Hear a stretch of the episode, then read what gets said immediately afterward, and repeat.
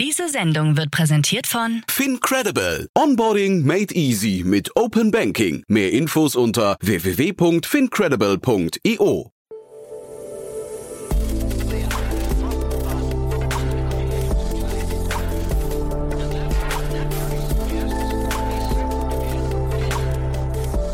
Startup Insider Daily. Herzlich willkommen zu Startup Insider Daily. Mein Name ist Jan Thomas und heute wieder ein spannendes Interview. Josef Waltel ist bei uns zu Gast, der CEO und Co-Founder, der CEO und Founder von Software Defined Automation.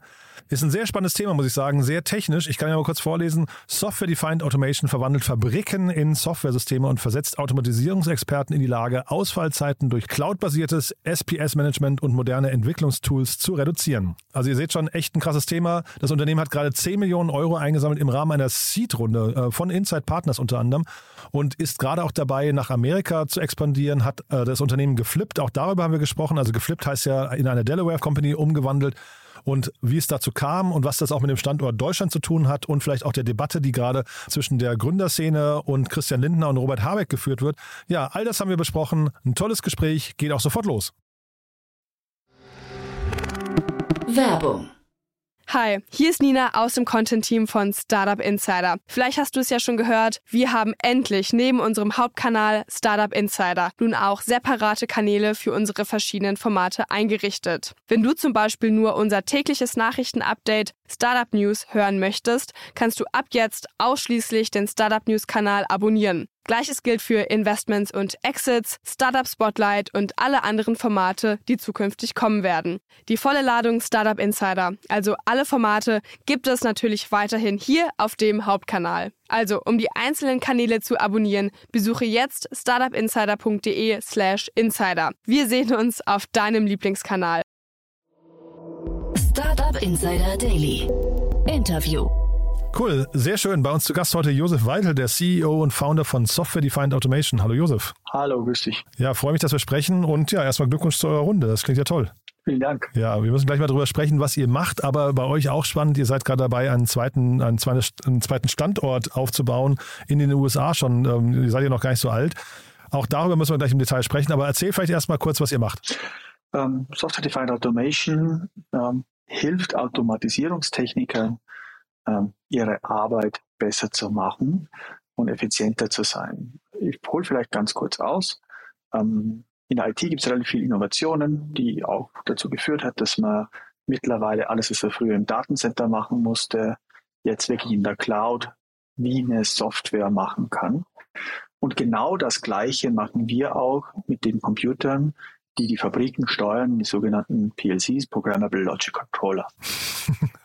Erzähl mal genau, was das ist. Also, sorry, wenn ich so nachfrage, aber das ist für dich wahrscheinlich selbstverständlich, für mich nicht. Ja, klar.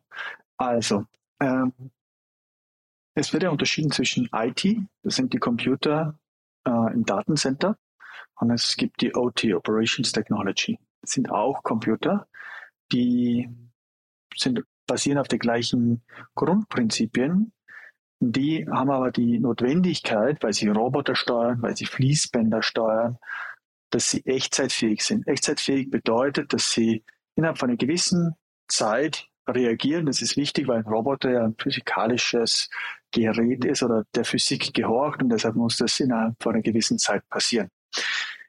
Diese äh, Industriecontroller, kann man auch sagen, äh, sind äh, derzeit sehr proprietär und jede Firma hat einen eigenen Technologiestack. Also ich kaufe von Firma 1 einen Industriecontroller und es ist ein, eine Hardware und der Software-Stack darauf und sogar das Programmiersystem ist proprietär. Und was Software Defined Automation macht, ist, wir nehmen diese verschiedenen Technology Stacks und bauen eine Plattform darüber, dass ich alle möglichen Technologien wie in der Cloud ganz einfach, ich sag mal, fernsteuern und umprogrammieren kann. Das hat zur Folge, dass äh, Industrietechniker, also die Programmierer von Fabriken, nicht mehr mit dem Laptop von Steuerung zu Steuerung gehen müssen, sondern dass sie wirklich äh, ein komplettes Software-System haben, das sie bedienen. Damit werden Fabriken viel flexibler äh, und können äh, unter anderem auch wesentlich sicherer äh, von der Architektur, der Architektur gemacht werden. Mhm. Ist das hinterher eine Art Standard, den ihr de definieren wollt? Das klingt ein bisschen so, ne?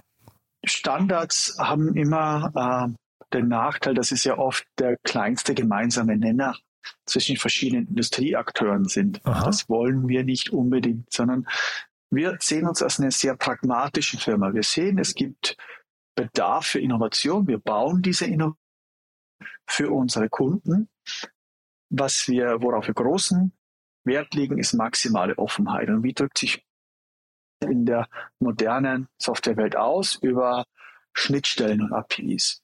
Das Mhm. bedeutet, unsere Software kann man verwenden in einem Webinterface, aber man kann auch alles über sogenannte Computerschnittstellen, sogenannte APIs, äh, fernsteuern. Das bedeutet, dass man beliebige Spezialsoftware, kundenspezifische Applikationen auf unserer, wenn man so will, Plattform bauen kann. Und äh, wir hoffen natürlich, dass möglichst viele Kunden unser Innovationsangebot annehmen. Und diese Kunden, die ihr da jetzt im ersten Schritt adressiert, wer ist das? Die kann man in drei äh, äh, unterschiedliche Gruppen einteilen. Das erste sind, und gehen wir mal von hinten nach vorne, die Hersteller, die Manufacturer. Das sind Firmen, die Produkte herstellen. Äh, einer unserer ersten Kunden ist Henkel und äh, dort wird äh, Software Defined Automation eingesetzt, um die Abfüllung von Homecare-Produkten, zum Beispiel Persil äh, oder Calgonit, zu optimieren. Mhm. Diese Hersteller haben dann verschiedene Maschinen unterschiedlicher Maschinenbauer, zum Beispiel eine spezifische Abfüllanlage, eine Flaschenwaschanlage in diesem Fall. Und auch diese Firmen bauen natürlich Industriesteuerungen ein. Das sind auch unsere Kunden. Und dann gibt es auch noch äh, Firmen, die machen spezifische Anpassungen der Maschinen an den jeweiligen Hersteller. Das sind die sogenannten Systemintegratoren. Mhm. Also wir, die Aussage ist, wir bilden die gesamte Wertschöpfungskette der Industrie ab.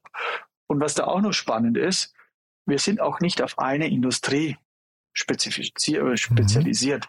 Industrie- oder Echtzeitsteuerungen steuern Ampeln, steuern Stellwerke, steuern Fabriken, steuern Chemieanlagen. Das heißt, wir haben ein sehr breites mögliches Anwendungsspektrum. Und äh, also breites Spektrum heißt ja dann andersrum, man kann auch mit sehr, sehr vielen Kunden parallel eigentlich sprechen, mit sehr vielen Kundengruppen. Wie, wie einfach oder schwierig ist das, euer Angebot zu platzieren? Wir sind eine komplette Self-Service-Plattform, wie jeder Cloud-Hersteller auch. Also ein Kunde äh, kann sich äh, mit einem Link auf unserer Webseite einen eigenen Account erstellen und kriegt dann Zugang zu unserer sogenannten Konsole. Und das äh, ist der Arbeitsplatz des Automatisierungstechnikers. Dort kann man dann Mhm. Industriesteuerungen anbinden, kann die Programme besser verwalten, kann auch virtuelle Steuerungen ähm, besser verwalten, kann Rechte und Rollen und User vergeben, um ganz fein ähm, spezifisch äh, den Zugang zu diesen Industriecomputern zu bestimmen. Mhm. Und es gibt auch eine sehr äh, detaillierte Dokumentation. Wir sind auch auf Messen, zum Beispiel nächste Woche auf der Smart Production Solutions Messe in Nürnberg. Aha. Und natürlich kann man uns auch erreichen. Äh, wir sind natürlich äh, sehr stark äh, vom Kunden zurückdenken jede Interaktion hilft uns, unser Produkt besser zu machen. Mhm. Trotzdem meine ich aber auch so die, die, der, der Sales-Prozess. Ne? Also wie, wie leicht lassen sich denn solche Kunden, das sind jetzt, ähm, Henkel ist ja ein Top-Name, wie lange braucht man, um so jemanden so jemand zu überzeugen? Also, natürlich ist es so, wir sind ein SaaS und auf einer Cloud-Plattform gehostet. Und je größer der Kunde ist, desto äh, wahrscheinlicher ist es, dass man so eine Grundzertifizierung durchlaufen muss. Das ist auch bei Henkel so gewesen, zu sagen, okay, haben wir die Software ähm, GDPR-compliant gebaut, haben wir Sicherheitsmechanismen eingeführt und so weiter und so fort. Das hat, ging bei uns relativ schnell. Das ging bei uns äh, in ein paar Wochen.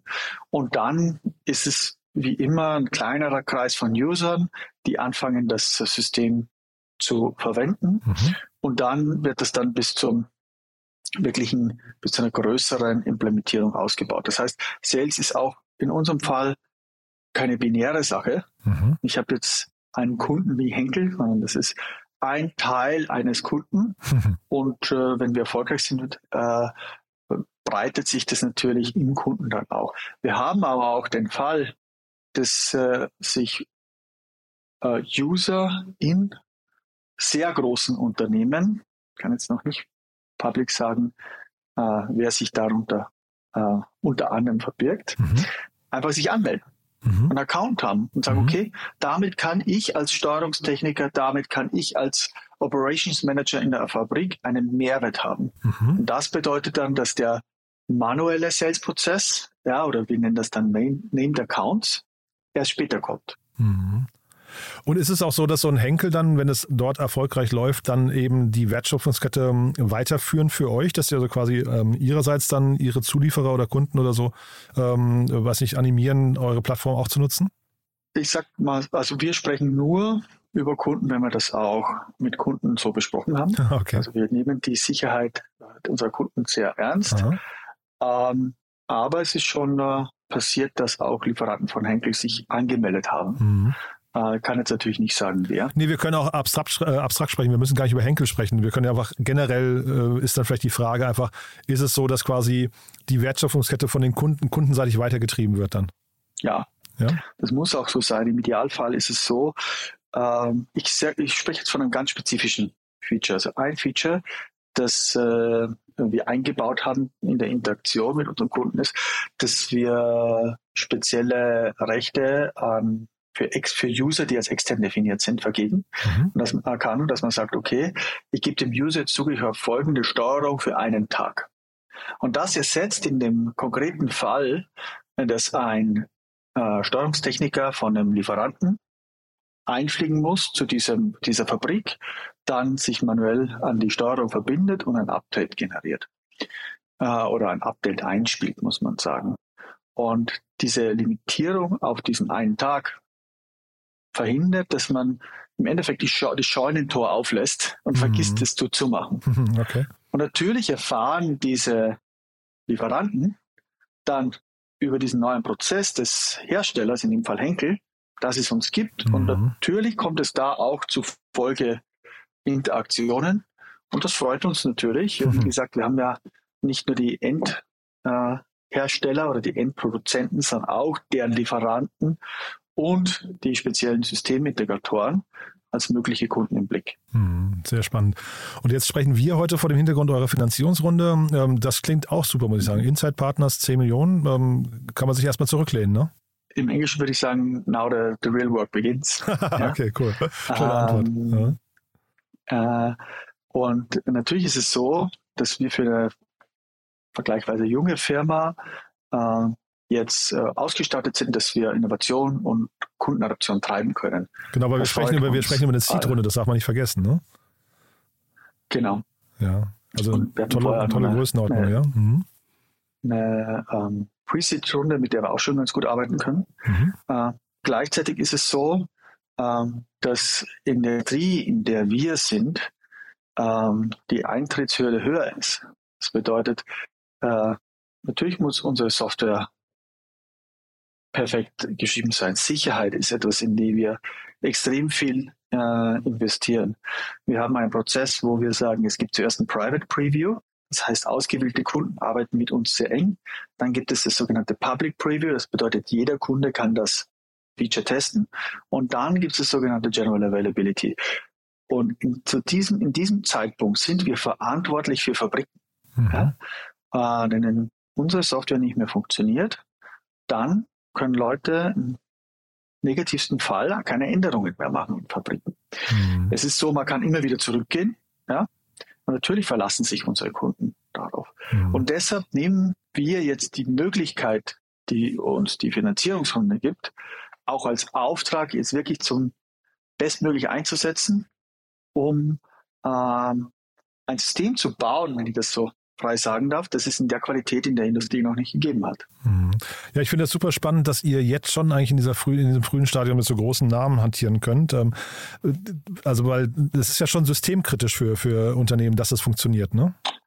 Genau so ist es. Gleichzeitig muss man sich den Status quo anschauen. Und jetzt machen wir ein Beispiel.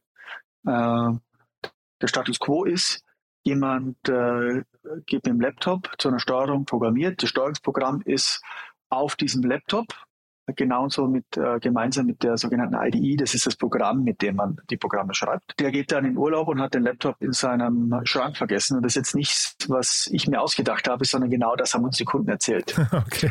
Äh, und dann kann man drei Wochen kein Update machen. Mhm. Ja? Und das heißt, momentan, und da macht man sich gar keinen, äh, mal keine Vorstellung, mhm. gibt es Probleme, die äh, eigentlich würde man das gar nicht glauben, dass es die noch gibt mhm. Im 21. Spannend. Jahrhundert. Und äh, deshalb ist es klar so, natürlich greifen wir in systemkritische Elemente ein. Mhm. Ähm, und wir sind auch überzeugt, das kriegen wir auch von unseren Kunden zurückgespielt, dass der neue Prozess wesentlich besser ist und äh, mehr Vorteile bringt. Trotzdem sind wir uns der Verantwortung bewusst und geben jeden Tag unser Bestes, das technisch bestmögliche System für unsere Kunden zu bauen. Mega spannend, finde ich, ja. Ähm, ist es dann eigentlich so, vielleicht nochmal kurz dieses Beispiel mit dem Laptop im Schrank vergessen, ähm, ist das dann hinterher die Person, die ihr im Unternehmen identifizieren müsst oder müsst ihr die Person identifizieren, die den Kopf darüber schüttelt, dass das passiert? Beides. Beides. Ja, also wir haben äh, das, da, aber das ist so. Ultimativ müssen wir den User überzeugen. Mhm. Ja, das ist, äh, wir sind ein Developer-Tool, wenn mhm. man das so will. Mhm. Ja, wir haben auch äh, eine, ähm, eine Product Line, wenn man das so will, äh, nennen will, die wir DevOps nennen. Mhm. Und das ist ein GitLab für Industrietechniker. Ja, die, die, die wissen sehr oft gar nicht, welche äh, tollen Möglichkeiten es gibt, gemeinsam an Source Code zu arbeiten. Die müssen wir gewinnen, das sind die End-User. Gleichzeitig ist es natürlich so, wenn mehrere User oder Industrieautomatisierungstechniker besser zusammenarbeiten können, wenn der Zugriff auf die Steuerungen zum ersten Mal wirklich ein User-Konzept mit Rechten bekommt, dann hat man natürlich über den einzelnen Entwickler sehr viele Vorteile und das ist dann der Head of Operations, der Chef der Automatisierungstechnik einer Fabrik. Mhm. Die dritte Usergruppe äh, sind die Data Scientists. Und das klingt erstmal vielleicht nicht naheliegend, aber wir haben momentan in Industrie 4.0 erstmals die Möglichkeit, dass wir genau verstehen, was in der Fabrik passiert. Hauptsächlich durch äh, Secondary Sensing, also Vibrationsdaten, andere Zeitreihendaten. Darauf werden dann alle möglichen Analysen gefahren, unter anderem auch AI-Modelle trainiert und dann hat man eine Erkenntnis gewonnen. Wenn die Erkenntnis bis zur Implementierung des neuen Start Statuses immer drei Wochen dauert, bis der Kollege, der den Laptop im Schrank vergessen hat, aus dem Urlaub zurück ist, dann habe ich natürlich ein Problem, ständig besser zu werden. Ja? Mhm. Und das sehen wir auch. Äh, wir haben sehr viel Interesse von äh, Analytikfirmen. Die sagen, sehr toll, ich kann hier mit einer API ganz spezielle Änderungen machen und somit, wir nennen das Full Loop, mhm. eine Verbesserung machen. Mhm. Ich hatte im Handelsregister geguckt, ihr seid ja, also zumindest offiziell erst äh, im Juli 21 eingetragen. Ne? Das war wahrscheinlich nicht das Gründungsdatum. Euch, euch muss es ja schon länger geben, oder? Ähm, so viel länger gibt es uns nicht. Echt, ja? ja? Also wir haben äh, ein paar Monate vorher begonnen. Es ist so, dass äh, mein Mitgründer, der Axel Scheuer und ich schon länger unterwegs sind. Ich war vorher bei Siemens, war bei mhm. Amazon Web Services und auch bei Microsoft jeweils im Industriebereich. Axel war sehr viel im Industriebereich bei Siemens. Und äh, dann muss man auch ein großes, äh, große Hochachtung haben vor unserem Team. Wir haben auch äh, wirklich sehr schnell ähm, eine spannende Technik geschaffen, äh, die, äh, und wir freuen uns, dass das auch Anklang bei den Kunden gewinnt, äh, ähm, bei den Kunden findet. Ja. Äh, aber ja, es gibt so lange und wenn wir das auch mal sagen, wir sind recht froh mit dem, was wir bis jetzt geschafft haben. Hm, ja, also wirklich eine sehr kleine Zeitspanne. Ich frage nur deswegen jetzt eine große Seed-Runde und jetzt auch der Schritt in die USA. Und vielleicht kannst du da nochmal eure Beweggründe äh, erläutern und was ihr da vorhabt. Ähm, es hat mehrere Be Beweggründe. Äh, und ich fange jetzt mal ganz von hinten an. Wir haben immer gesagt, wir wollen eine globale Firma aufbauen. Und obwohl äh, Deutschland, ganz speziell München, wahrscheinlich weltweit der beste Standort ist, mit dieser Technologie, nämlich industrielle Automatisierungstechnik, zu beginnen, ist es gleichzeitig so, dass ähm, die Adaption von Cloud-Technologie, von neuen, von, von innovativer Technologie generell im amerikanischen Markt größer ist. Und zweitens ist es so, dass ähm, auch der Markt dass es der größte homogene Softwaremarkt ist. Und wenn man sich die, die Technologiefirmen weltweit ansieht, sieht man natürlich eine große Konzentration in Amerika. Also wenn man so will, fahren wir eher ein Modell, wie man es ja oft von israelischen Startups kennt, Technologie im Heimmarkt entwickeln, aber dann nicht nur die heimischen Kunden ähm, versuchen zu überzeugen, sondern sofort auf die große Bühne zu gehen.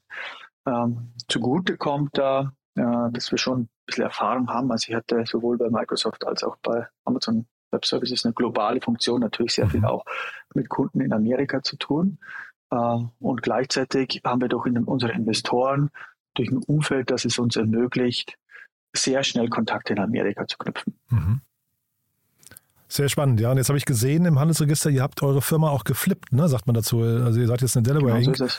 Äh, kannst du vielleicht das nochmal erzählen, dass ja für viele, also ich hatte so das Gefühl, das war mal eine Zeit lang on vogue, dann ist es ein bisschen irgendwie ähm, aus dem Fokus geraten bei vielen Startups und es kommt jetzt wieder. Vielleicht kannst du mal kurz äh, erklären, warum ihr das gemacht habt und was das auch äh, quasi an Arbeit mit sich bringt. Da muss man ja wahrscheinlich relativ ähm, viel ja, ich weiß nicht, äh, relativ viel Vorbereitung. Ne? Da müssen, müssen glaube ich, auch Bewertungen ähm, quasi tagesaktuell getroffen werden. Kannst du vielleicht mal kurz beschreiben, was das genau bedeutet? Also erstmal bedeutet es, dass man eine ganz äh, saftige äh, Rechnung von den Anwälten bekommt. okay. Das ist eine Firma, aber ein tolles Team. Die richtet sich wonach? Nach dem Firmenwert oder wonach richtet sie sich, die sich? Die richtet sich nach dem Aufwand. Das ist natürlich signifikanter Aufwand. Ja. Der Vorteil, den wir hatten, ist, wir haben das gemeinsam mit der Finanzierungsrunde gemacht. Das heißt sowas wie Firmenbewertungen äh, und äh, das Zusammensammeln der Daten mhm. war in dem Fall bei uns ein Aufwand. Mhm. Äh, das war in dem Pixel höher, aber insgesamt, glaube ich, haben wir das recht effizient äh, gemacht. Äh, es gibt eine Reihe von Gründen, warum wir diesen sogenannten Flip gemacht haben äh, oder den Flip gemacht haben. Ein Grund ist allerdings schon sehr wichtig und es ist die sogenannte Trockenbesteuerung. Mhm. Was hat eine Firma wie unsere am Anfang? Ja, der höchste Wert ist Equity. Wir ähm, sind sehr glücklich, dass wir wirklich tolle, tolles Talent gewinnen können für unsere Firma. Wir wollen auch, dass äh, unsere Talente Unternehmer sind. Das mhm. bedeutet, unsere Festangestellten bekommen auch Unternehmensanteile. Mhm. Und das lässt sich ohne eine Steuerbelastung im Hier und Jetzt zu haben in Deutschland nur abbilden, eine sogenannte Virtual Stock Option. Mhm. Das war wesentlich unattraktiver als eine echte Firmenbeteiligung. Mhm. mhm. Und der Flip ermöglicht uns, zwar dann an einer US-Firma, allerdings echte Aktienanteile auszugeben, mhm. ohne sofort ein steuerliches Event zu triggern. Also das ist etwas, äh, was wir wirklich als Standortnachteil sehen, mhm. ja, zu den vielen Vorteilen, die wir in Deutschland haben. Und äh, das war einer der Gründe, aber ich habe auch schon gesagt, es gibt auch noch andere Gründe. Natürlich wird man äh, in Amerika als eine amerikanische Firma auch anders angesehen. Mhm. Ja, das ist der größte Markt, den wir sehen weltweit. Mhm. Nicht wir sehen, das ist ja. faktisch so. Mhm. Äh, die Europäische Union ist auch ein großer Markt, aber die ist halt sehr fragmentiert. Es gibt mhm. unterschiedliche Bestimmungen in jedem Land. Das ist wesentlich homogener.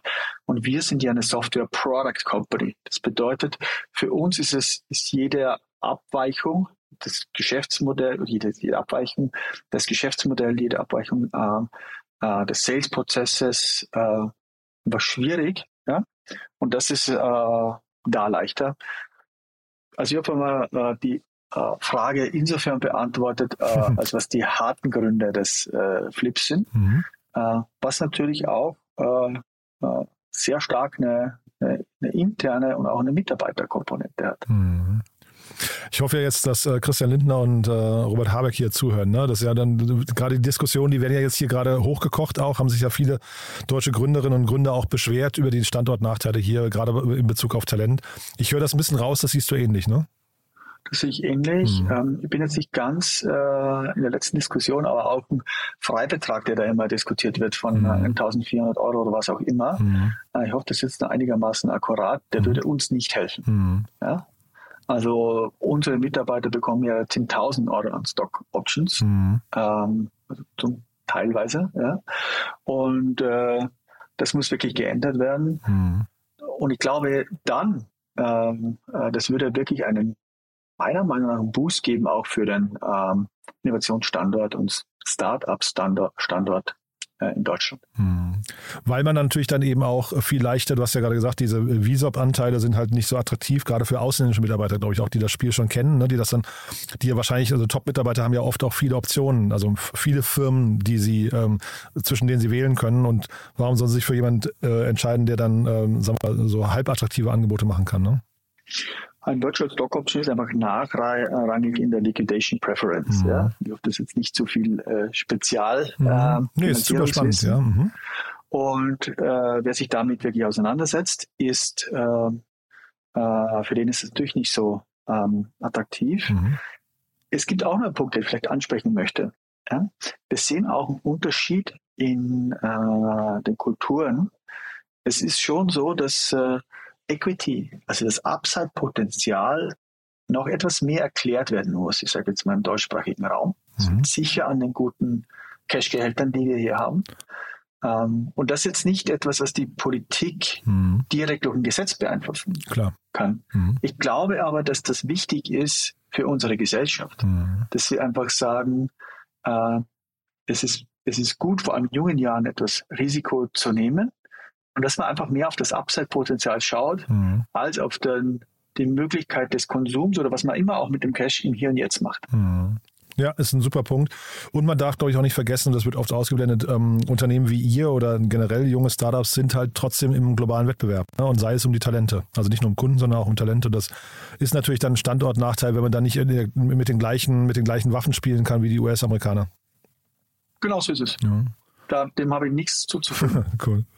Josef, du dann äh, wirklich sehr, sehr spannend, finde ich bei euch. Ähm, ich überlege gerade, ob wir was Wichtiges vergessen haben. Jetzt sind wir zum Schluss noch ein bisschen hier in die äh, sag mal, Standortunterschiede gekommen. Ähm, aber es klingt ja nach einem, nach einem spannenden Durchmarsch bei euch. Äh, was sind denn so die nächsten Meilensteine jetzt für euch? Also US-Team aufbauen, habe ich verstanden?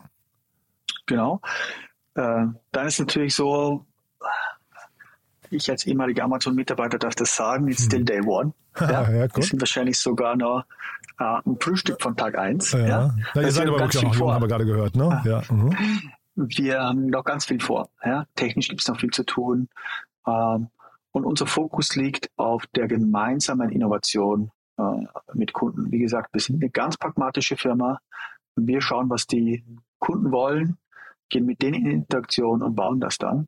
Und gleichzeitig sind wir auch schon gespannt, äh, wenn ich so sagen darf, haben wir natürlich jetzt auch durch die Finanzierungsrunde etwas mehr äh, Aufmerksamkeit bek- äh, bekommen. Sehr viele Kunden melden sich bei uns, äh, was wir gemeinsam mit Kunden noch äh, entwickeln können. Mhm. Unser Team werden wir, wie du schon äh, richtig ähm, gesagt hast, ausbauen. Es mhm. ist äh, so, dass wir äh, im Münchner Raum sind, sage ich jetzt mal.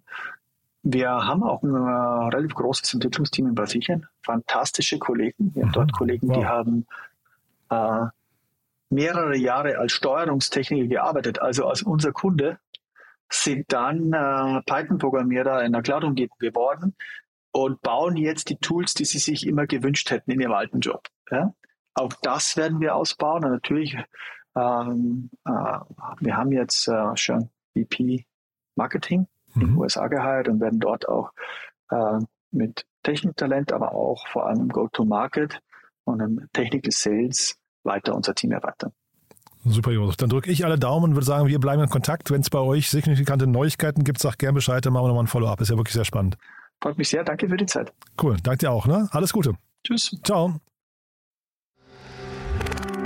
Werbung Hi, hier ist Moritz, Marketing und Growth Manager bei Startup Insider. Wenn du über die verschiedensten Themen immer auf dem neuesten Stand sein möchtest, dann empfehle ich dir auf jeden Fall unsere Newsletter auszuprobieren. Von unserem täglichen Morning Briefing Startup Insider Daily zu unseren themenspezifischen Newslettern wie Krypto und Web3, Investments und Exits oder KI Kompakt bist du mit unseren Newslettern immer top informiert. Falls du interessiert bist, kannst du dich jetzt ganz einfach kostenlos anmelden und zwar unter startupinsider.de/slash insider.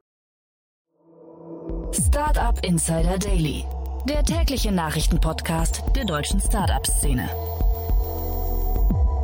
So, das war Josef Weichel, CEO und Founder von Software Defined Automation. Ich hoffe, ich habe nicht zu viel versprochen. Ich fand es echt ein sehr cooles Gespräch. Josef, ein super cooler Gesprächspartner. Bin sicher, der war nicht zum letzten Mal hier.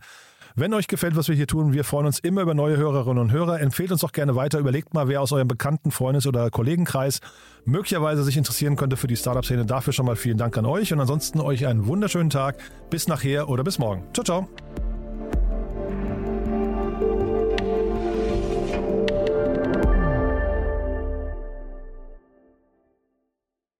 Diese Sendung wurde präsentiert von Fincredible. Onboarding made easy mit Open Banking. Mehr Infos unter www.fincredible.io.